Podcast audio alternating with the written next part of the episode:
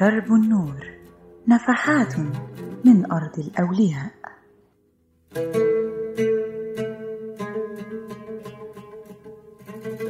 أهلا بكم وحلقة جديدة من برنامجنا درب النور. أنا نشوى فاروق وهكون معاكم في حلقة النهاردة.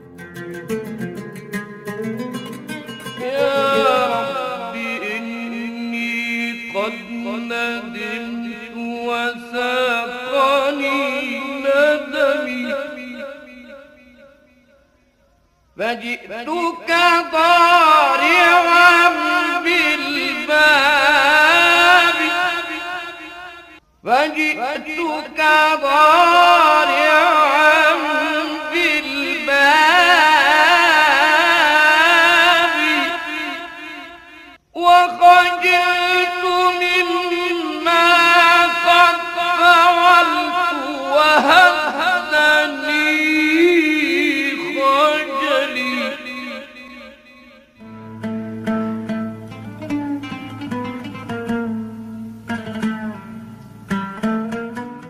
حب الله هو قوت القلوب وغذاء الأرواح وقرة العيون وهو الحياة التي من حرمها فهو من جملة الأموات والنور الذي من فقده فهو في بحار الظلمات والشفاء الذي من عدمه حلت بقلبه جميع الأسقام إنها المحبة الإلهية هي طريق النور اللي وهبه رب الكون لأولياء الله الصالحين اللي كانت حياتهم نور في نور واللي خلت صاحب حكايتنا قدوة وعلامة للحب والوصل والرضا والنور والبركة. ضيفنا هو محمد ابن منصور ابن يحيى القباري السكندري المالكي وكنيته أبو القاسم والشهير بسيدي القباري. ولد بالإسكندرية عام 1191 ميلاديا وتوفي بها في عام 1263 ميلاديا.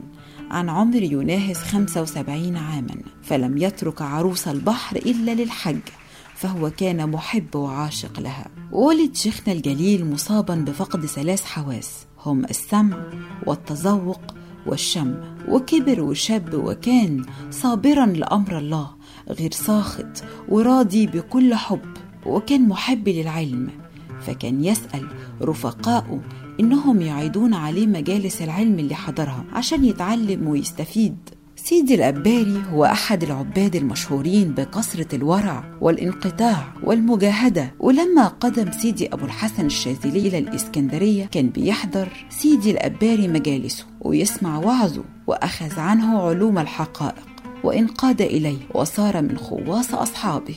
وتتلمذ على يده جماعة كثيرين. ورث سيدي الأباري عن أبويه وأخيه بيت متهالك قديم وبستانا للورد في منطقة رمل الإسكندرية وعاش في بستانه لفترة طويلة.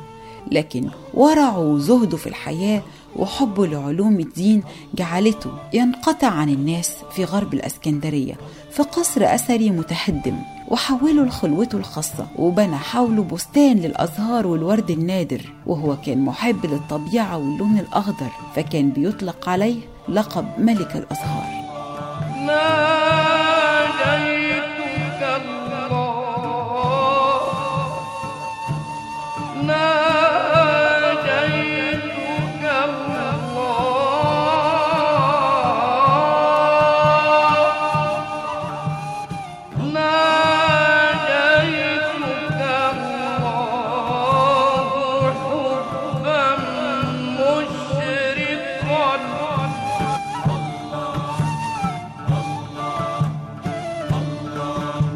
وأطلق على قصره لقب غيث الأباري. الشيخ الأباري كان عايش في المكان المهجور المخيف اللي بيسكنه التعابين والحيات لكنه عمل في إصلاح الأرض من حوله وزرع فيها بستانه اللي كان بيشتغل فيه بنفسه ويأكل من ثماره ويطعم الناس والطيور. وعن إطعامه للطير كان يقول كما أباح الله للطير أموال الناس أباح للناس دمه. البستان أغناه عن الناس بل جعلوا يتصدق منه وحين قال له أحد الأمراء لما لا تبيع البستان وتتصدق بثمنه رد عليه الشيخ قائلا هذا رأيك أنت أبيع حلالي وأحتاج إلى حرامك وإلى الوقوف ببابك؟ وهب الله الشيخ القباري قوة الجسم والبدن وكان شجاعا لا يخاف أحد لأن قلبه امتلأ بالخوف من الله. وفي يوم هجم عليه في بستانه مئة فارس من الأعراب. ادعوا عليه أنه أخذ منهم غنما. وشرعوا الرماح في وجهه. فصرخ فيهم. صرخة امتلأت منها قلوبهم من الخوف والرعب. ففروا هاربين على الفور. ووصفه سيدي الزبيدي بقوله. زاهد الإسكندرية وإمامها وقدوتها. وقال عنه ابن العماد الحنبلية كان صالحا قانتا منقطع القرين في الورع. وكان له بستان يعمل فيه. وقال ابن كثير كان مقيما بغيت له. منه ويعمل فيه. ويطعم الناس منها ثماره. من ضمن ثمار البستان التي كان يزرعها القبار قريب الشبه بالتفاح الأخضر الصغير. ومنها استمد اسمه القباري.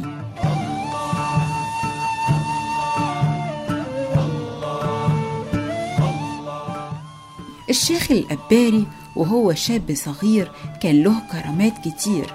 منها في إحدى المرات طلب من زميل له في الدرس إنه يعيد عليه شرح المدرس بصوت عالي لكن زميله رفض وعلى صوته عليه خرج الشيخ الأباري وطلع لأوضة بدار والده وكانت بتعتبر خلوته. ورفع إيده وناجى ربه وقال يا رب ابتليتني بحب العلم وثقل السمع حتى تكبر علي فلان اليوم. وبخل بما لا يضره ثم دعا عليه. وما عداش شهر واستجاب ربنا دعوته في زميله فسلبوا الله نعمة الإقبال على العلم. ومن يومها قرر الشيخ الأباري إنه ما يدعيش على حد. وفضل كده لحد ما مات. كان الأباري مجاب الدعوة لأنه كان من أكثر الناس تورعا في مطعمه ومشربه. ومش بس كده كانت كراماته لا تعد فكان الأباري لا يشرب الماء إلا من نبع ماء في بستانه ويتورع عن شرب مياه الآبار ومجاري الماء التي ينفق عليها من الصدقات. وبلغ من شدة ورعه في أن الجمل بتاعه اتعود على شرب الماء المالح من البحر. وروى ابن المنير والصيوطي في حسن المحاضرة قصة هذه الدابة العجيبة التي تأثرت بورع صاحبها. وفي يوم جاء رجل لسيدي الأباري وأراد شراء الجمل منه. وبعد أيام عاد إليه الرجل وقال له إن الجمل ممتنع عن الطعام والشراب منذ أن اشتراها منه. فسألوا الشيخ عن عمله. فقال رقاصة عند الوالي. فقال القباري إن دباتنا لا تأكل الحرام. ورد إليه ماله واسترد الدابة وكان شيء غريب تأثر الحيوان بورع وتقوة صاحبها الرجل الصالح سيدي القباري وهل في الوجود حقيقة إلا هو؟ فكم له من آيات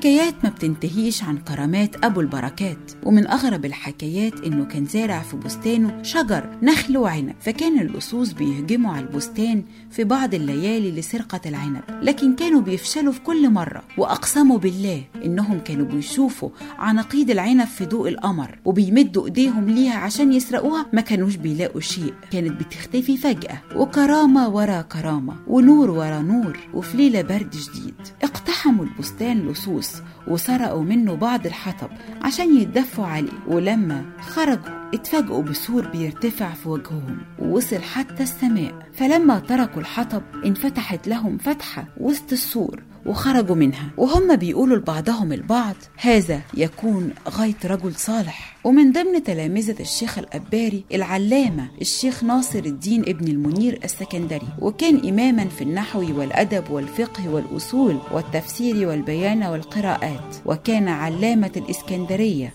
في غزارة العلوم وكثرة المناصب وكان سلطان العلماء العز ابن عبد السلام يقول ديار مصر تفخر برجلين في طرفيها هم ابن المنير في الإسكندرية وابن دقيق العيد في قوس وعاصر القباري في طفولته عصر صلاح الدين وشهد في شيخوخته قيادات دولة المماليك ورأى بعينه كفاح مصر ضد الصليبيين وكان يرى الشيخ القباري أن العمل عبادة وفريضة وأن السؤال مزلة ومهانة. كان الأباري عفيفا شجاعا وحر الرأي.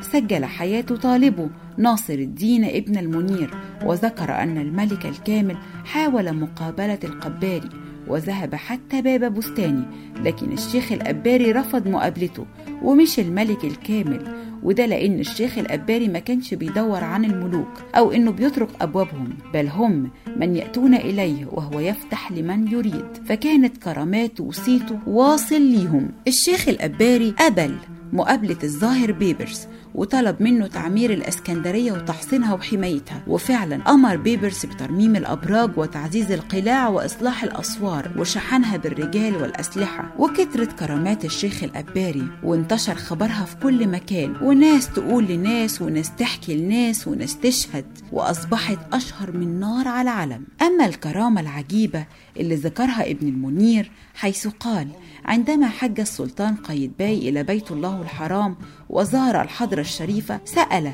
خدام الحرم النبوي عن أعجب ما رأوه فقالوا إن رجلا يأتي إلى قبر النبي صلى الله عليه وسلم كل يوم فينفتح له أبوابه ثم يغيب مدة ثم يظهر ومضى على ذلك وقتا طويل وكعادته بيجي كل ليلة وفي يوم سمعوا أصوات عالية خارجة من قبر الرسول عليه أشرف الصلاة والسلام. فاستعدوا بالعصيان عند القبر الشريف خشية من أن يصيبه مكروه وإذ بالشيخ القباري يخرج لهم فأمسكوا به وشددوا عليه وسألوه عن أمره فقال لهم أنه يأتي كل ليلة ليقرأ صحيح البخاري على النبي عليه السلام. وسألوه عن هذه الأصوات فقال لهم إنها أصوات خاصة الله الكرام. حضروا لختم البخاري والتبرك بالنبي عليه السلام وسألوه عن اسمه وبلده فقال أنا أبو القاسم القباري. من الإسكندرية فتركوه وشأنه. ولما توفي القباري ووصل الخبر إلى دمشق وهناك صلوا عليه صلاة الجنازة وكان ده بعد وفاته بشهرين. ويدل ده على مدى شهرة وصية الأباري بالرغم من عدم خروجه من مصر إلا للحج. دفن الأباري في بستانه وأقيم عليه ضريح وأنشئ المسجد تذكارا لمناقب الشيخ الورع زاهد الإسكندرية. فقد بني بأمر من محمد سعيد باشا. في منتصف القرن التاسع عشر ثم امتدت إليه يد التجديد عام 1968 وبيجي الزوار والمريدين من كل مكان في مصر لتوزيع النفحات والوفاء بالندور وإشعال الشموع والدعاء في رحاب ضريح سيدنا الأباري لنيل بركته.